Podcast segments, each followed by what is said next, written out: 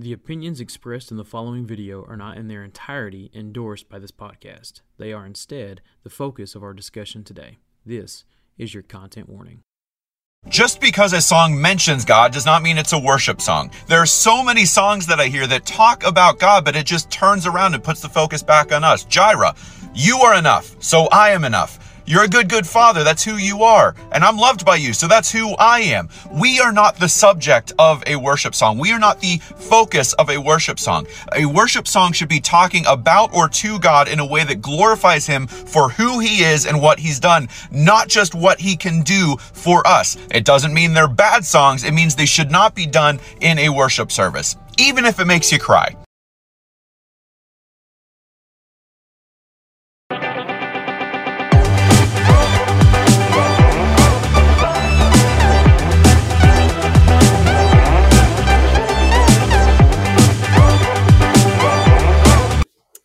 All right, Joshua, fill in the blank. It is my biggest pet peeve when we sing blank at church. I'm not going to make Carter answer because I already know his answer. Your biggest pet peeve?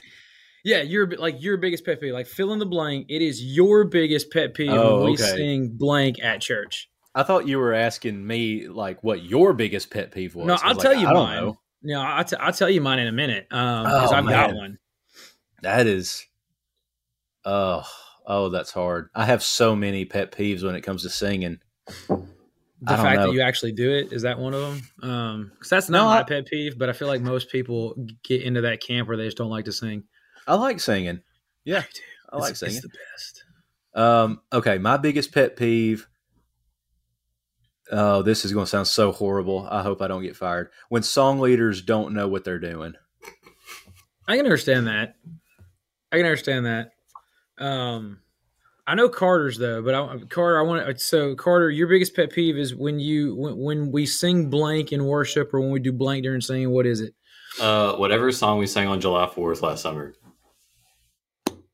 I knew that was going to be the case. Uh, the fill in the blank for Carter, by the way, is "My Country Tis of Thee." If you That sing one. "My Country Tis That of one. Thee" in worship, that is Carter's. So, were you asking what song is your pet yeah, peeve? like what what song is your biggest pet peeve? Like when we sing blank Okay. in worship, what is Okay, my bad. So I misunderstood the question. good. Carter's is my country tis of thee. We've had that conversation at length. All right. Um, I, I knew that one going in. What's yours? Just out of All right, curiosity, no, do you I have a two. song? I have Oh, two. you have yeah. two. Yeah, I have two Yeah. straight off the bat. Not with Eben Pinion, because no one has a clue what that is. That's true. And Fair uh, enough. what's what's the one that was the old Civil War song? Um, uh, like Oh, glory, the- glory, hallelujah. Yeah, my eyes have seen the. Yeah, my Right, eyes have seen the- glory of the coming of the Lord. Whatever. is. Yeah, I hate that song. Mm. It's a beautiful song. The lyrics are great. It's just it was used as a Civil War song and Right. overly politicized. And And all things from the Civil War should be banned forever. Well, Um, yeah, sure. Don't start us off on that. No. I'm sorry. I'm sorry. So mine, for anybody that cares, mine is um, "There's an Eye Watching You." Um, I hated that song as a kid. I thought it was creepy. Um, I kept looking into the balcony every time we sang that song because all I could picture was this giant eyeball. Um, I'd have I to go back and proudly read. say I don't know that Yeah, song. me neither. Well, see, I'd have to go back. Oh, seriously? Yeah. Man, I feel bad for y'all. Um, yeah, no, it's it's there's a there's an eye watching you. Go go. I guarantee you, it's in. It's got to be in at least one of your songbooks. Um, but there's an eye watching you. Every time we sang it, I could just picture this giant eyeball staring at me, and I hated it, and it was the creepiest thing ever. On top of the fact that I'd have to go back and re like reevaluate the lyrics but I don't like the idea of it, right? Like you better be on your best behavior because there's an eye watching you. Like I feel like you kind of miss the point of your relationship with God when you sing that. But Well, we did the same thing with Santa Claus. Santa Claus, yeah, Well, but Santa Claus is real, when you're man. sleeping, man. yeah, but we all want presents. We like good things from Santa Claus. How that was a creepy thing anyway. Without getting down too far of a rabbit hole, that's just creepy that there's some fat dude's gonna break in my house and give me candy. Um, I'm you cool know, with it. if- if- I'm like, down. You are, but like if that guy's out on the road in a van, we think it's creepy. He, Yeah, you but this put him in guy a red has beer coat. that fly. That's true. Um, so it look, we're getting really weird right off the bat. We've had our, is- we've had four cups of coffee by this point. oh my We're goodness, go. this is this is how many monsters deep are you right now, Carter? Just one. Just one? Just one. I'm proud of you. I mean, it's still Got to catch up. it's only twelve where I'm at, so I still got time. That's true. It's still early for Yeah. Carter. Uh, well, guys, welcome back to the Content Warning Podcast, right? A Bible meets culture podcast where we break down biblical content versus modern theology. Uh, we have a fun topic as always. I'm Nathan. That's Joshua, and our guest with us today, uh, good friend of mine, Carter Milam. I say good friend. He's just an acquaintance now. He was a good friend because Carter worked with me for a while and gave it all up to move to Phoenix, Arizona. He's now the. Are you the youth minister? Official? Is that your official title? Uh, youth and family, technically. youth and family minister uh, at the Canyon Church of Christ in Phoenix, Arizona. It is just 12 o'clock where he is. I'm sure the weather is gorgeous, although it's finally here in, in West Tennessee. It's finally starting to feel a little bit like fall. Uh, and I'm I'm super thankful for that. Fall doesn't happen in Phoenix. They get a week No, we got like where another it month. snows relentlessly, um, and then it goes back to summer. So it, it's weird out there. But Carter, thank you so much for being on for us, man. Uh, great to see you again. And uh, we started with that question because we're going to break down this video that you either just watched or saw or heard, watched or saw. That's the same thing. Whether you either saw or heard it, like Guy Right. Direct. That's another pet Sorry, peeve of mine. Dude oh man. Guide guard direct uh what is the the exhort uh exhort encourage and admonish? Like those are all three the same thing whatever. Uh but the video that you just saw or heard deals with this topic that uh, regardless of what faith tradition you're in regardless of where you're listening to this uh what you consider yourself spiritually wherever you are in that particular journey worship is such a big part of your life as a Christian, and part of worship is singing. And again, we could, we could go on a huge sidebar for this for for a long time. Whether or not you love singing or you hate singing, it's part of worship, right? There's not ever going to be a faith tradition that you can find that singing or music of any kind is not part of uh, of that worship of that interaction with God. And this guy uh, who goes by the TikTok handle John the Angel. Uh, pretty confident of him. Um, I'm not convinced he's actually an angel, but I could be wrong. Um, but John the Angel makes the comment that worship songs that put the focus on us, uh, however you choose to define that, have no business being in worship in any way, form, or fashion. Uh, Joshua, what are your what are your first impressions of this particular video? Because I'll be honest, I had kind of mixed feelings when I when I heard this guy the first time. So give me your give me your first impressions here. Yeah, I did too. Um, to be completely honest, my wife and I were riding to work this morning, and she she asked me, "What's your podcast going to be on today?" And I told her, and I didn't let her see the video because I was driving, and that would have been irresponsible of me. But uh, we, uh, I, I told her what we were going to talk about, and she was like, "Well, what's your opinion?" I'm like, "I don't, I don't really know yet," because when you when you listen to the video it, it sounds like a good principle. It sounds like a very Christianly thing to say. Like, because, and, and I will be the first one to, to say privately or publicly in the pulpit when you are worshiping, it's not about you. Right. It's not, it's your sacrifice of praise that you can give to the Lord. It is directed to Him. It is our offering to Him uh, of our own, of our own souls and our own bodies in that way. And it's to be a pleasing sacrifice of praise to Him.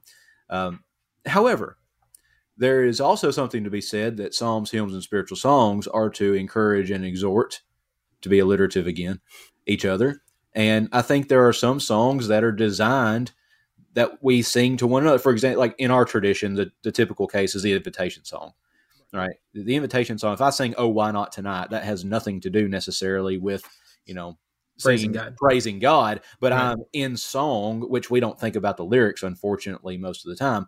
But in song, I'm telling the person beside me, if you need to become a Christian or if you need to get right with the Lord, why are you waiting? Right. You know, doing that in, in what I would consider beautiful poetry and, and music. Um, so I think that what this person's issue really comes down to is singing songs that are empty theology, uh, which I would certainly agree with. If, if if there's no theology or empty theology in the song, we probably should avoid it. But maybe we can talk about this a little bit later. But I think the challenge is on our song leaders and our worship leaders to actually know what they're doing and to evaluate the songs before they get up there and uh, and sing, and to not just sing songs because well this one sounds fun or Yeah. we like this one or this is the most requested song or Right. we haven't sang our God He is alive in a couple of weeks. You know what I mean? So No, I get that. Uh, I get that for sure. Um, it's actually. Uh, oh, you made a comment there, and I had a train of thought, and I lost it. Um. Anyway, all right. So, without having this big, long, dramatic pause, Carter, I want to get your take on this too. What were what were your initial thoughts about this? Uh, I mean, I- pretty much what Joshua just said. The, his problem doesn't seem to be with specific songs as it is empty theology, like Josh was saying. Um, Yeah. Which, again, I would totally agree with when you stay away from songs that don't have that backing in scripture that, like, we should totally have those. But I think he's missing the point as well that part of following God is not to make anything about us. It's not about us, but part of following God is our redemption, is our salvation. Um, and like, there are plenty of worship songs that, like, "Good Grace," for example, uh, starts off by talking about, um, like our struggle, and then it, at the end it like culminates in just pointing everything to God, pointing everything to heaven. So I think both things are important to keep in mind. It's just, I think he's right in the sense that we have to maintain the focus on God, um, but that doesn't mean we can't involve our own stories or our own examples. Yeah, no, I, I agree with that. Um, like I said, without without trying to sound like a broken record, I do think he's kind of to the point where we are not the object of worship, right? We're never the object of worship. And when I first heard this, um, like I said, my my initial reaction was really mixed because my first thing was like, yeah, I get it, we're not the object of worship, but like, or is there not like a better something better for you to argue about? Like, do we really? Is this where the hill we're gonna die on? Like, can we not just suck it up and sing songs and not have to? um, you know, worry about all, all the pettiness. But it, I mean, it's true, right? We all have those songs that we like. We all have those songs that that we don't like um, for whatever plethora of reason that it is. Um, one of the things this this is my train of thought from earlier. One of the big pet peeves that I have is when we sing a song that's like a super depressing song, but for some reason it's written in like this really upbeat tempo that we feel the need to like make happy and joyful, and it's like this doesn't match. I don't understand what this is. Um, I do think there needs to be thought that goes into the things that we sing. Um, I- guess my biggest problem with this particular video, um, and we'll hit on this kind of what you say, Carter, in just a little bit, because I do think that there's a, a key here that I think he's leaving out. But one of my biggest things with this is that when he says that a a worship song or, or a song about God does not automatically make it a worship song, right? I don't have a problem with that statement. I can kind of agree with that statement. Um, but I think the way that he defines a worship song excludes a large part about what worship is and a large part about what our Christian identity is. And so if you're going to make the end all be all statement that a worship song or if something is not a worship song, it has no place in worship, where does that leave us when it comes to our worship? Does that mean I'm worshiping as long as I'm singing appropriate songs and then I quit worshiping when I'm not and then I'm re worshiping when I am? And am I having this like start stop mentality to my worship throughout the and, and so for for those of you that are listening that don't understand, no I would assume that 99% of our audience understands what we're talking about. We're talking about worship. Um, we are talking about, at least I am. Um, you guys can feel free to define your own terms. Um, I am talking about like your corporate worship service, right? That includes the one act of worship that are made up of the five different concepts that we refer to, in my opinion, incorrectly as the acts of worship. We won't get into that. Um, but that corporate worship setting where you're singing and praying and, and giving in uh, you're giving and being in communion with God and others and, and so on and so forth, right? We're not talking about how, you know, you listen to K-Love driving down the road today um, or, or something along those lines. Although everything that we do and say should point to God, which I think is again something that he doesn't necessarily hit in this video. I watched several other of his videos, by the way, um, and he does talk about that in another video that Christians, everything we do and say ought to point to God, so that our life is supposed to be a living praise to God, which there's biblical merit for that. But when you talk about how you have a very specific set or a very specific standard for what a worship song is allowed to be, now you start getting into what is and isn't and what does and doesn't validate my worship. Does that make sense? Yeah, Just being super confusing. No, I, I think you're. I think you're onto something there. you know, I, I I think about what what a worship song actually like is and should be, which is it seems to me that's what his whole Right. problem is. You know what what is and isn't, and um, I, I do think that we in the time because the three of us, I mean, I'm older than than you two. I, I don't think I'm necessarily like old per se. I hope not, but uh, the Middle only age. other alternative, the only age. alternative to getting old is dying young. So I don't want to do that either. But there, there's a, I don't know, maybe a trend or a push. I think in in uh, churches now to where we're neat. People say, well, if we're going to get people and keep people, we need to be incorporating some Mhm. some other things. Typically, the first step, at least in my experience, is we start incorporating what we might call new songs, and those new songs were written in like you know the eighties or seventies. yeah. Yeah. So, but and you know some of those new songs are just scripture set to music, Mm-hmm. and they're beautiful, and, and that's well and good. I had someone years ago. Uh, complain about singing a new song. I don't remember which one it was, but they was What about the about new it. song? Does that count? The new song The is new not a bad song. Yeah. But uh, it was the song that this person was complaining about was just scripture set to music. Right. And I was like, well, that's that's, you know, scripture and we're we're just singing scripture. But so people have problems with that because it's new, but we don't have problems typically in our tradition when we sing songs about the rapture. You know what I mean? Like how Right. many songs in our songbook that we sing every Sunday have the word rapture in it from like a premillennialist point of view, right. you know? So here we are. May- Maybe, you know, we talked about empty theology. We can also be guilty of singing bad theology. That's true. That comment may have just made some folks mad, but No, I mean it. It opens up a, a whole nother. I'm not gonna say can of worms or, or possibilities or whatever, but it, it does bring up a, a good point. Does my worship stop just because I stop mentioning God? Right, and I know that sound again like at face value. That's well, yeah. If God's nowhere to be found in your worship, then then that doesn't mean that like you know, of course you're not worshiping, but it's the it's the physical mentioning of God, right? Um, the song "Amazing Grace" uh, does not have God's name in it in any way, form, or fashion. Um, at in fact, what was it? Uh, when we've been there ten thousand years, that honestly kind of borderlines onto putting the emphasis on us when we've been there, right? And again, part of when we've been there ten thousand years, there's a little bit of that, you know, questionable theology that kind of floats in or, or sets in there.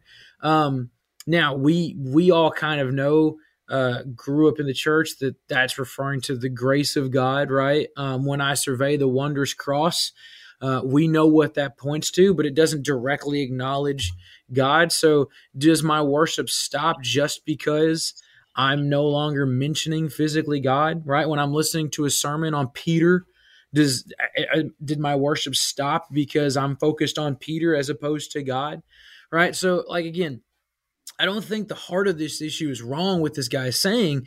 I think that it just becomes really dangerous, I guess is the, the word I want to use, when you start drawing these really concrete lines that said you can't cross here and you can't cross here, but we don't take that and apply it to other areas where you know we wouldn't make that same argument in other aspects of of worship, right? So um no, I'll let you guys run with that if you want to. Well, I, I think when you're talking about those concrete lines that you were just mentioning, Mhm.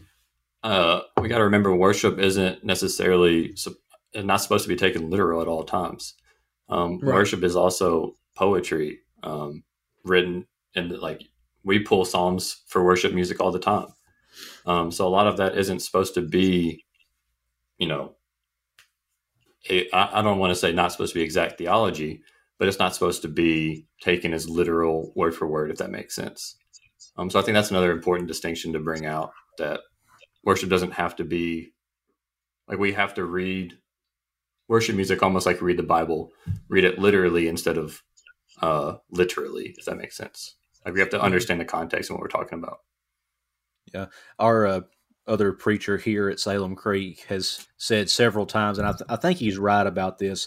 I I pray this never happens, but you know, he says if all the Bibles in the world just ceased to exist one day, if you woke up and there was not a Bible at all, what would be what would contain the greatest collection of theological truth? And I think he's right. He says it would be the Psalm book, and I, I think there's a lot to be said about that. You know, you can. Uh, we, we ask like, and I think this this would be the question that I would ask the, the guy in the video if he were here with us. Like, what what do you want a worship song to do? What do you yeah. want it? And, and, if I think first and foremost, we want our our songs and our singing to be praise. I think we would all agree with that, and that's where where he is. I think too. But does it stop there?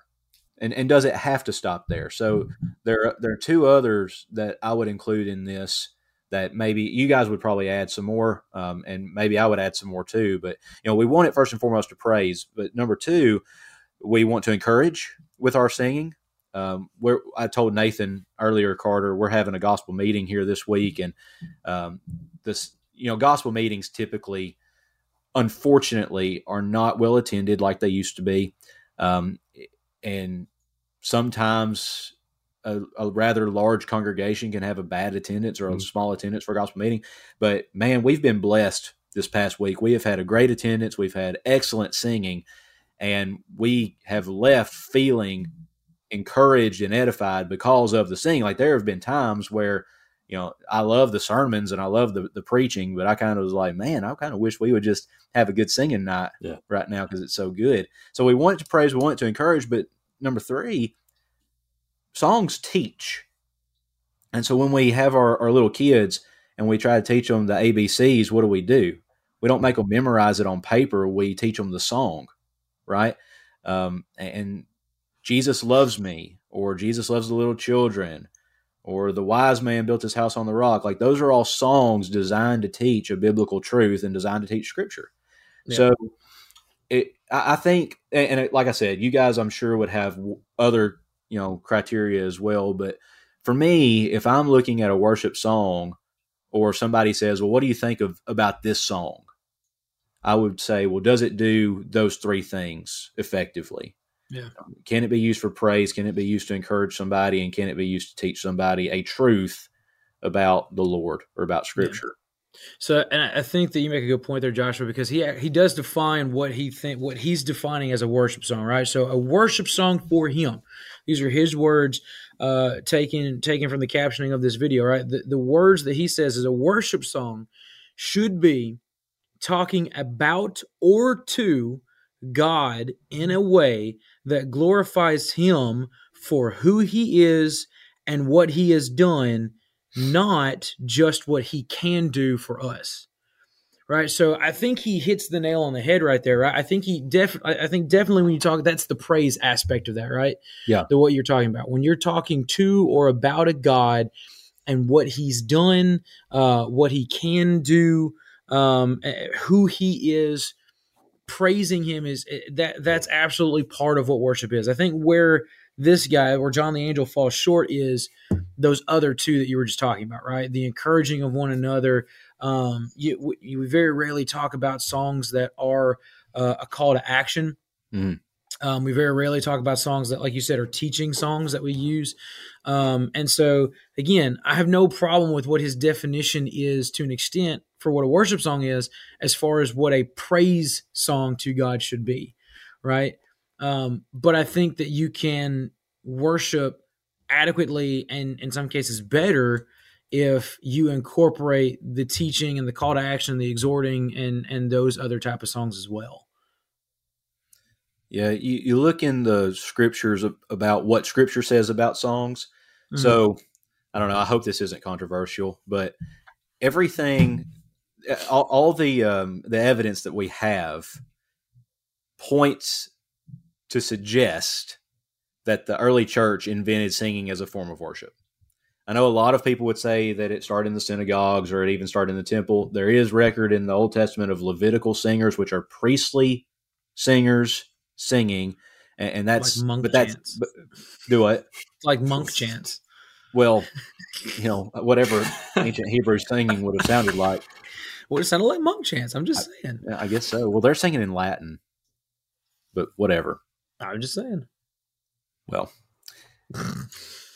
all to say that the, the evidence suggests that the early church actually invented corporate singing Right. as a form of worship, and that you know there, there's there's no evidence to suggest that singing was in the synagogue at all.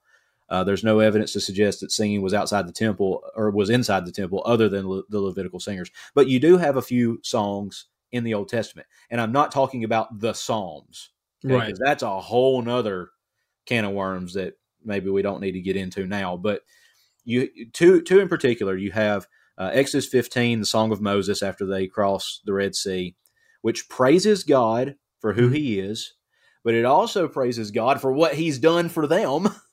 Right. and, and the action that he's caused for them. And then you have the Song of Deborah in Judges 5. And if you ever want to see a crazy, um, it's just odd song of praise, uh, Judges 5 would be it. You get the story in Judges 4 and then the song in Judges 5. But it's, it, it, again, it's praising God for what God has done in the situation for them. Right. And both of these are basically songs of military victory uh, that God fought the battle rather than than them. But you know, it's it's it's just interesting to read over these, and then you go to the New Testament, and I don't, I I don't know. No one can really prove it. We just have really strong opinions about it.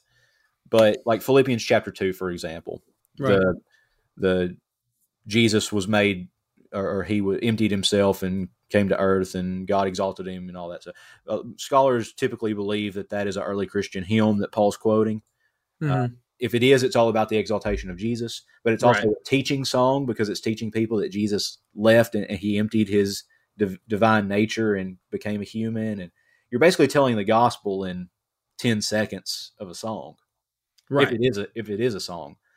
So, you know, I, I, I guess long story longer, I have to disagree with the definition because the Bible seems to disagree with the definition with its own songs of praise in both Old and New Testaments. Well, especially, and then, like you said, without getting into it, especially when you start going through a lot of the Psalms that David wrote, right? Mhm. Like, now, don't get me wrong, a lot of the Psalms that now here here's the here's the other caveat to that, right?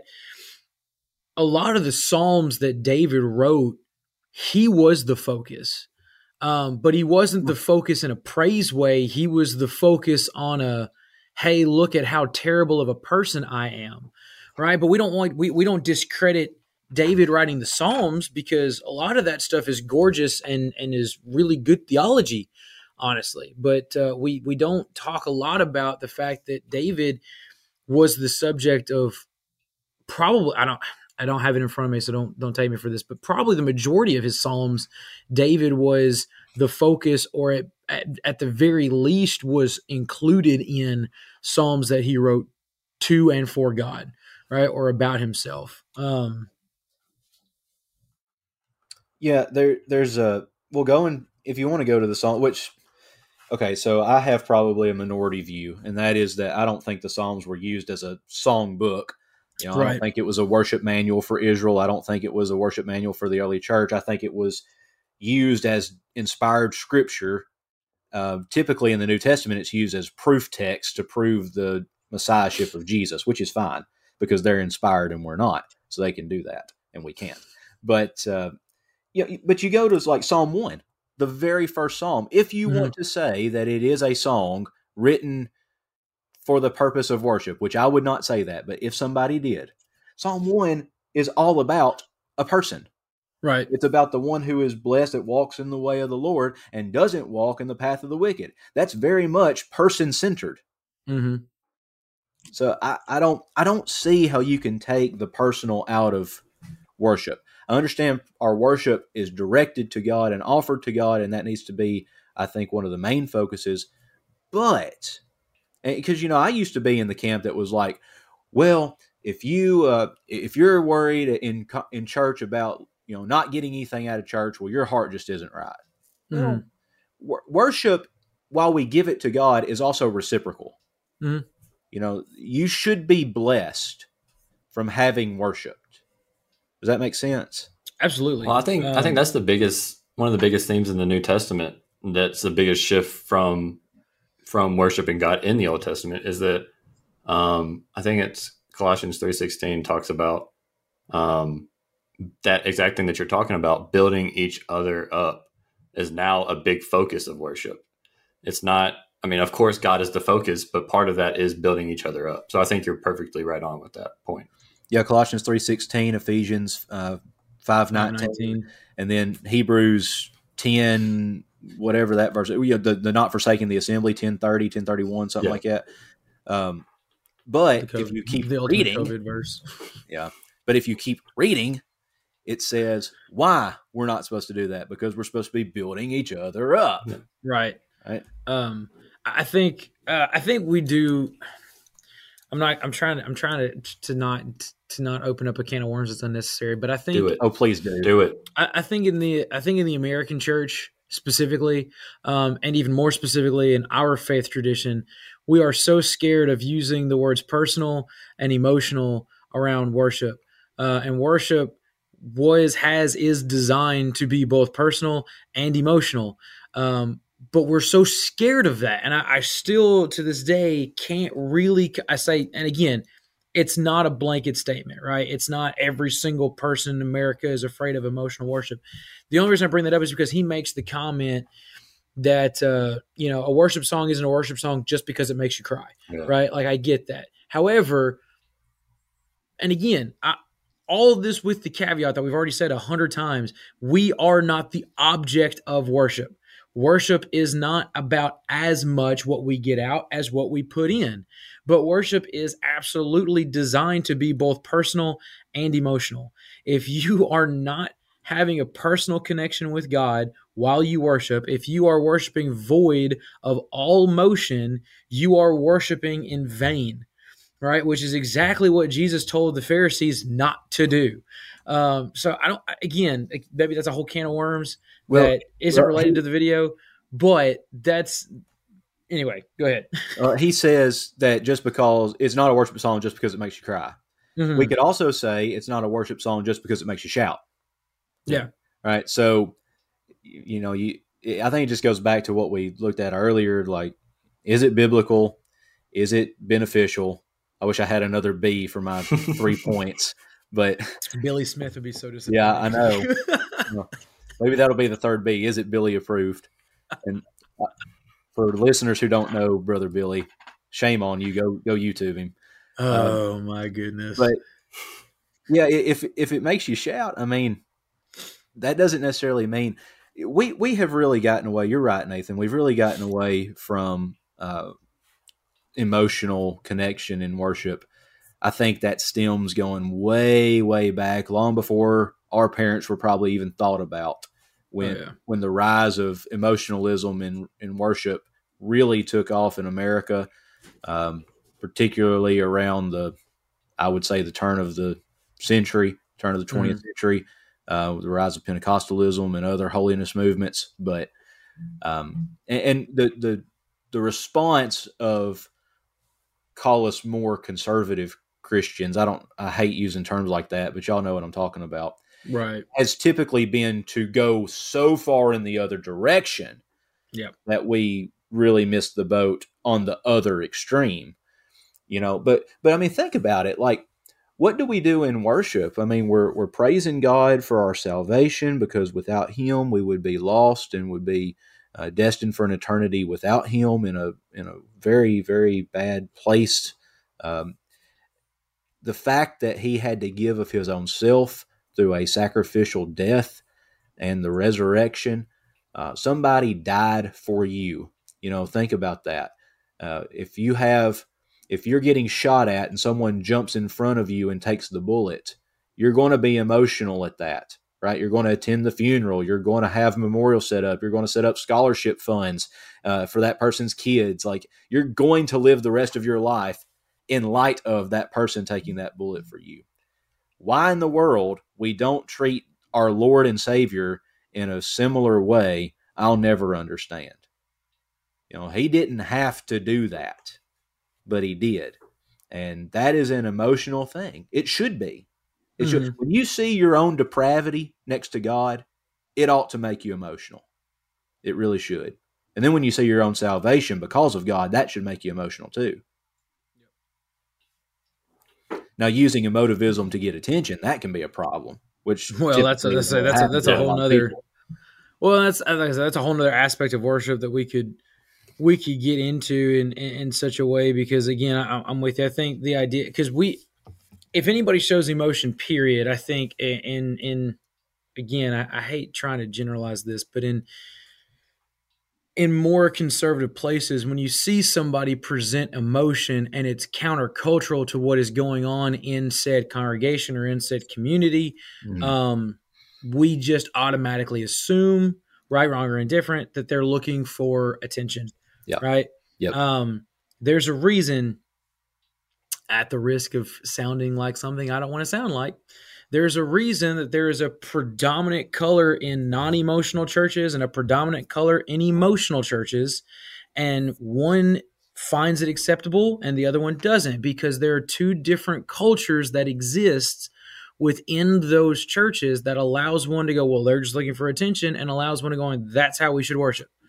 Um, yeah. and, I don't, and, I don't think that, that either one is particularly right or wrong.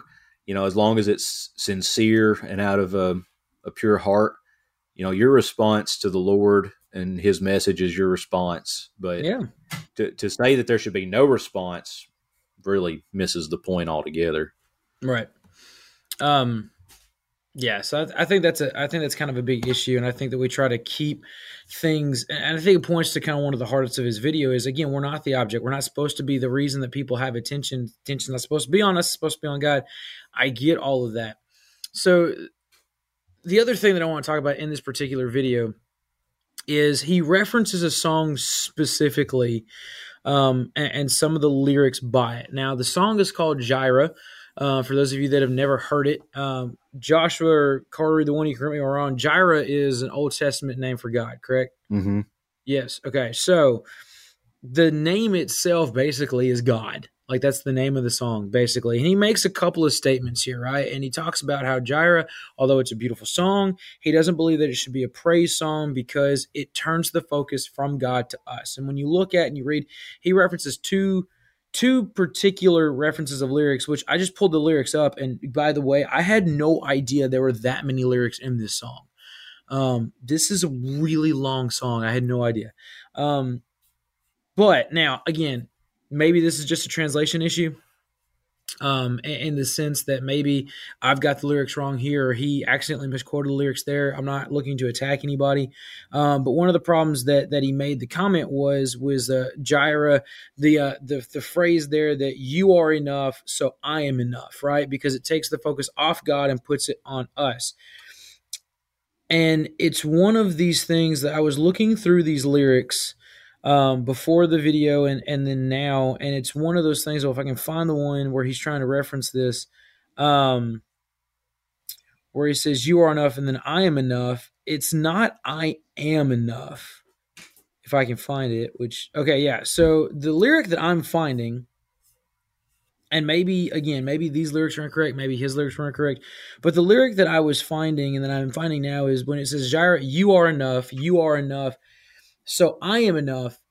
The lyric that I'm finding is I will be enough, which again could potentially be putting focus on us, but it could also be potentially focusing on what God has done and can do. Right? You also have this idea that you are a good, good father and I am loved by you.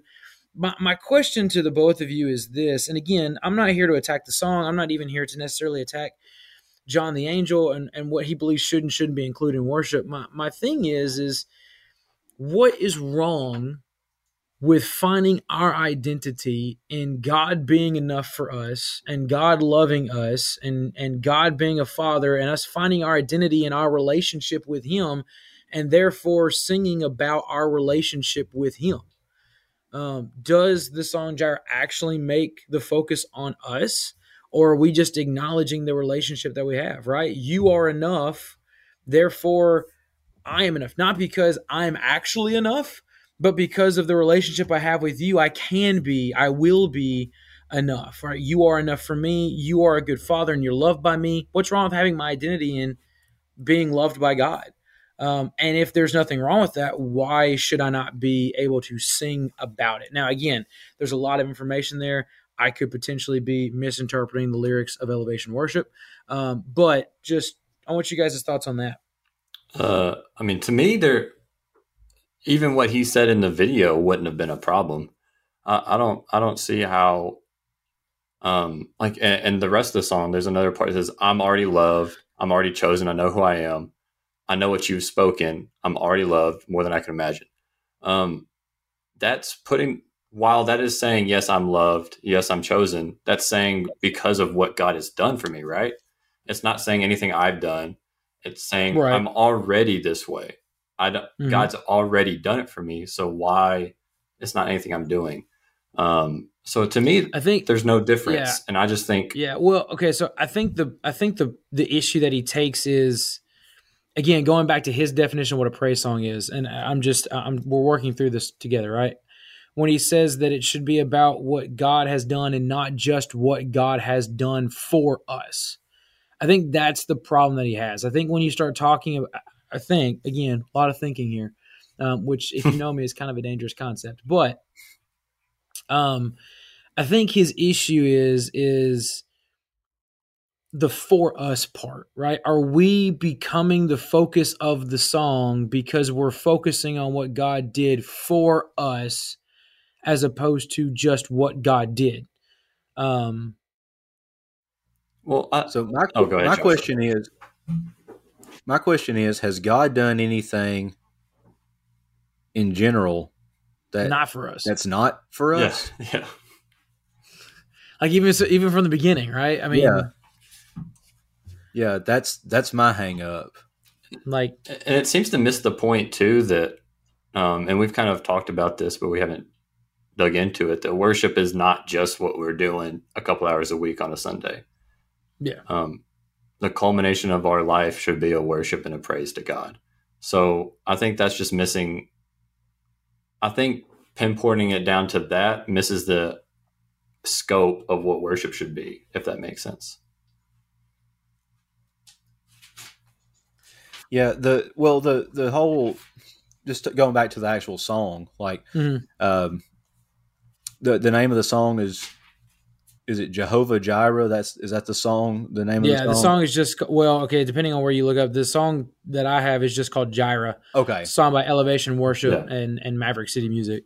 Okay, which I think Maverick City Music is just Elevation Worship's personal recording label. Okay, well th- this is I don't know. This is kind of a minor point, but this is something that a lot of what I would consider worship songs um, or spiritual songs kind of run the risk of doing. So that comes from uh, Genesis 22 14, where Abraham, after not offering Isaac and mm-hmm. has the ram caught in the bush, names the place Adonai, or in Hebrew, I guess it would be Yahweh because it's the name mm-hmm. of God. So Yahweh, uh, Yahweh.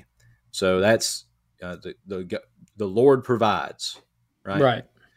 Which Not is really yeah, that's that's the, the name of the song is supposed to be according according to Elevation Worship. The name of the song was inspired by God will provide. Yeah, yeah. Like that's that's what Jireh is supposed to mean. Well, it would be will provide because it's uh it technically would be the future tense in English, but it's um the, the issue that I I guess I take with these kinds of songs is they take one thing from one passage completely ignore the context of that thing and because it sounds pretty they put it to their own theological beat, if you will. So, yeah, you know, when when Abraham is saying the Lord will provide, are we talking there about the the the sheep?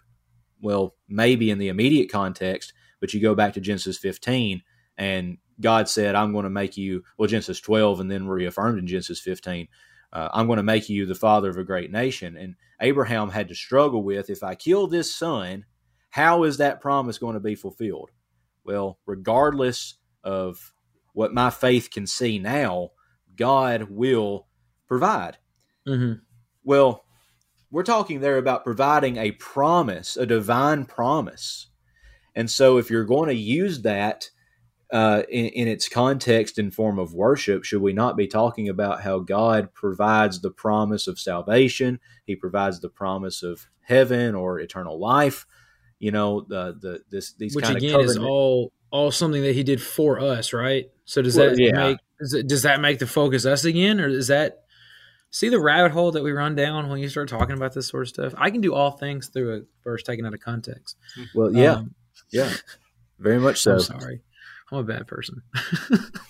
Well, you know that's why we do this podcast because people can do all things with a verse taken out of context. It's true. It's very true.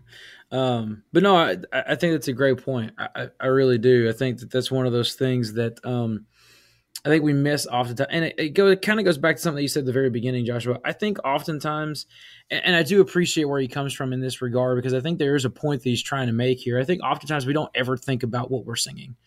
Um, I think oftentimes when we're going through worship, uh, and again, this could be a whole nother canon issue that we don't need to necessarily uh, unwrap, but I think so often we don't ever pay attention to what we're doing. Uh, and I can appreciate where he comes from in the sense that God is the object of our worship. And if God is the object of our worship, we ought to be paying attention to what we're doing. Uh, but it got to go back again, connecting that to what Carter said. Everything that we do, we should be paying attention to what we're doing because everything that we do is supposed to be a praise and direction toward God. Um, our whole life is, and I got to be careful when I say this, our whole life is about being a worshiper of God, right? Our whole life is not necessarily worship uh, in the sense that we talk about it on Sundays, in the sense that if I'm I'm singing a song while I'm driving down the road, it's not necessarily worshiping God. Uh, you know, when I play golf or basketball or whatever, but everything that I do directs people to uh, the standard by which I live or the standard by which I try to live. Let me put it that way, right? Because I don't ever come close to reaching that standard all the time. Um, but it's it's one of those things. I don't think that just because we slip into, I think. All right, so here here's here's where I think things change. Right, you've got the whole image, right, and God is the focus of that whole image.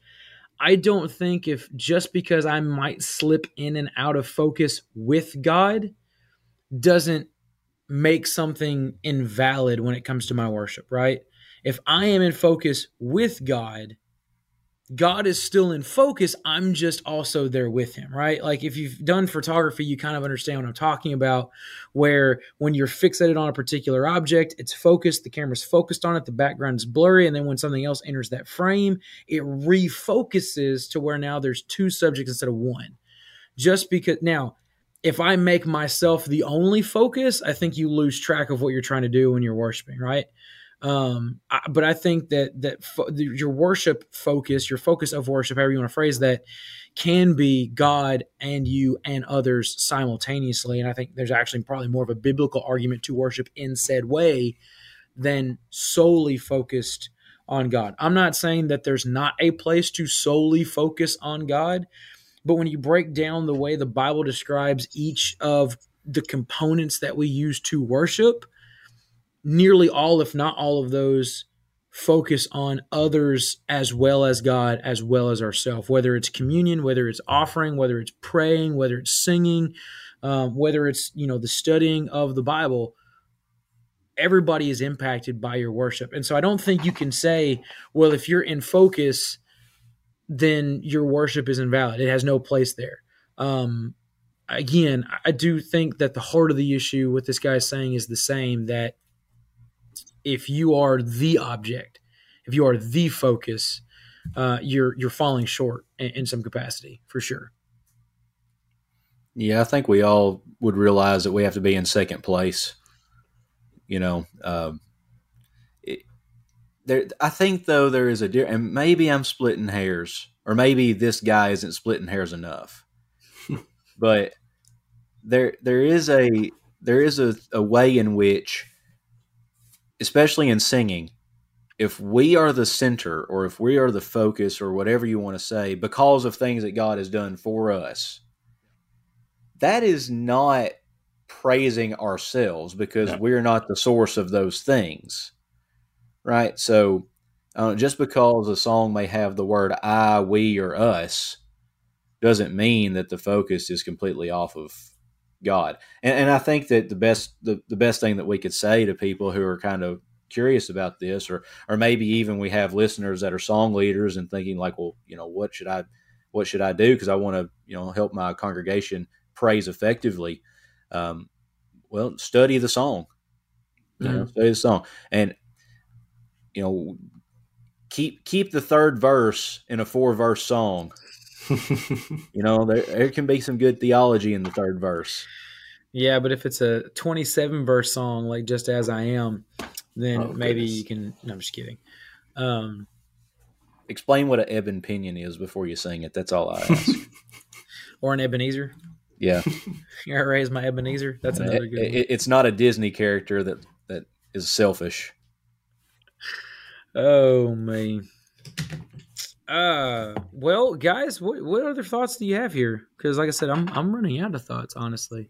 I mean, it seems like we all What pretty much agree, right? It? Uh, well, and that's that's it's really kind of ironic about these things, right? Like Joshua and I, not that we try to find somebody that we know is going to openly disagree. We've talked about it, just just so everybody knows. Um, we have very much considered finding a topic that we know somebody openly disagrees on uh, with us, just for the sake of having a conversation from opposite sides of said aisle. Um, Let me scroll through y'all's topics real fast. I'm sure I'll find something. right. So uh, th- well honestly one of the issues is is that most of the people that we know openly disagree with us. We don't have uh, a super close personal relationship with any of said people right? Um it- it's one of those things that it's it would it would definitely be a guess thing. We don't want anybody to feel overly intimidated or that we're attacking them because like i said there is two of us. Generally there would only be one of them. Um but no, I, I think Carter's right. I think most of us do probably agree on the idea that look, we're not the object of worship, right? I mean, we we are not the sole focus of of what worship and praise is supposed to be. Um, and I think as long as we remember that, this is why this is such a tricky topic too. Uh, and I'll let either one of you elaborate if you want to. The reason it's such a tricky topic is because worship is so so intimately and closely tied to the heart, right? Um, and we don't have x-ray goggles right? Like we don't get to see what's going on in somebody's heart. Now a lot of times what's going on in your heart spills out into your worship right? So if nothing's coming out in your worship if you're passed out in the pew generally speaking your heart's probably not in it. And i'm not sure to judge what you what what happened the night before right? Like i'll just be honest sunday morning came back from the tennessee game got rear-ended on the interstate didn't get into bed till 1 2 o'clock in the morning. Sunday morning was a struggle I'll just be honest, it was. I'm not judging anybody for that, but we don't always know what's going on in somebody's heart when it Yeah. comes to their worship. Uh, and I think that, again, while we all kind of acknowledge that God is the object, it's very difficult to start making these concrete, very definitive statements about what is and what is not acceptable um, when it comes to the way that we worship uh, and the way that we praise God. Yeah, I quoted earlier. Uh, I meant to quote Hebrews ten twenty five. I, I was off by five verses. I think I said Hebrews ten thirty or something. But What a loser. well, hey, I've been translating the book of Hebrews, so give me a break. Oh, Um, good. I so- doubled down on my what a loser. I'm just kidding.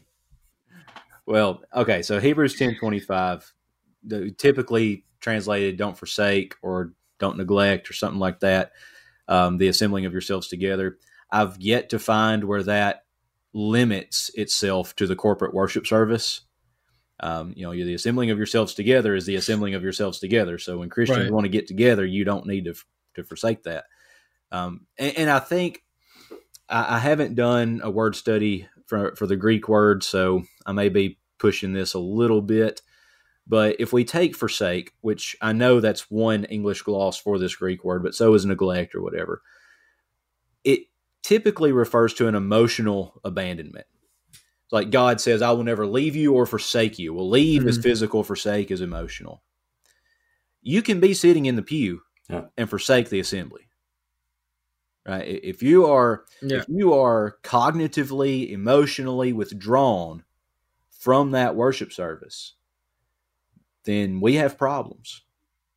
You know, um, I, I mentioned it in a sermon several years ago, and I got torn up one side and down the other, so I probably won't do it again. But this isn't a sermons podcast, so buckle up. do it again. Do Well, it again.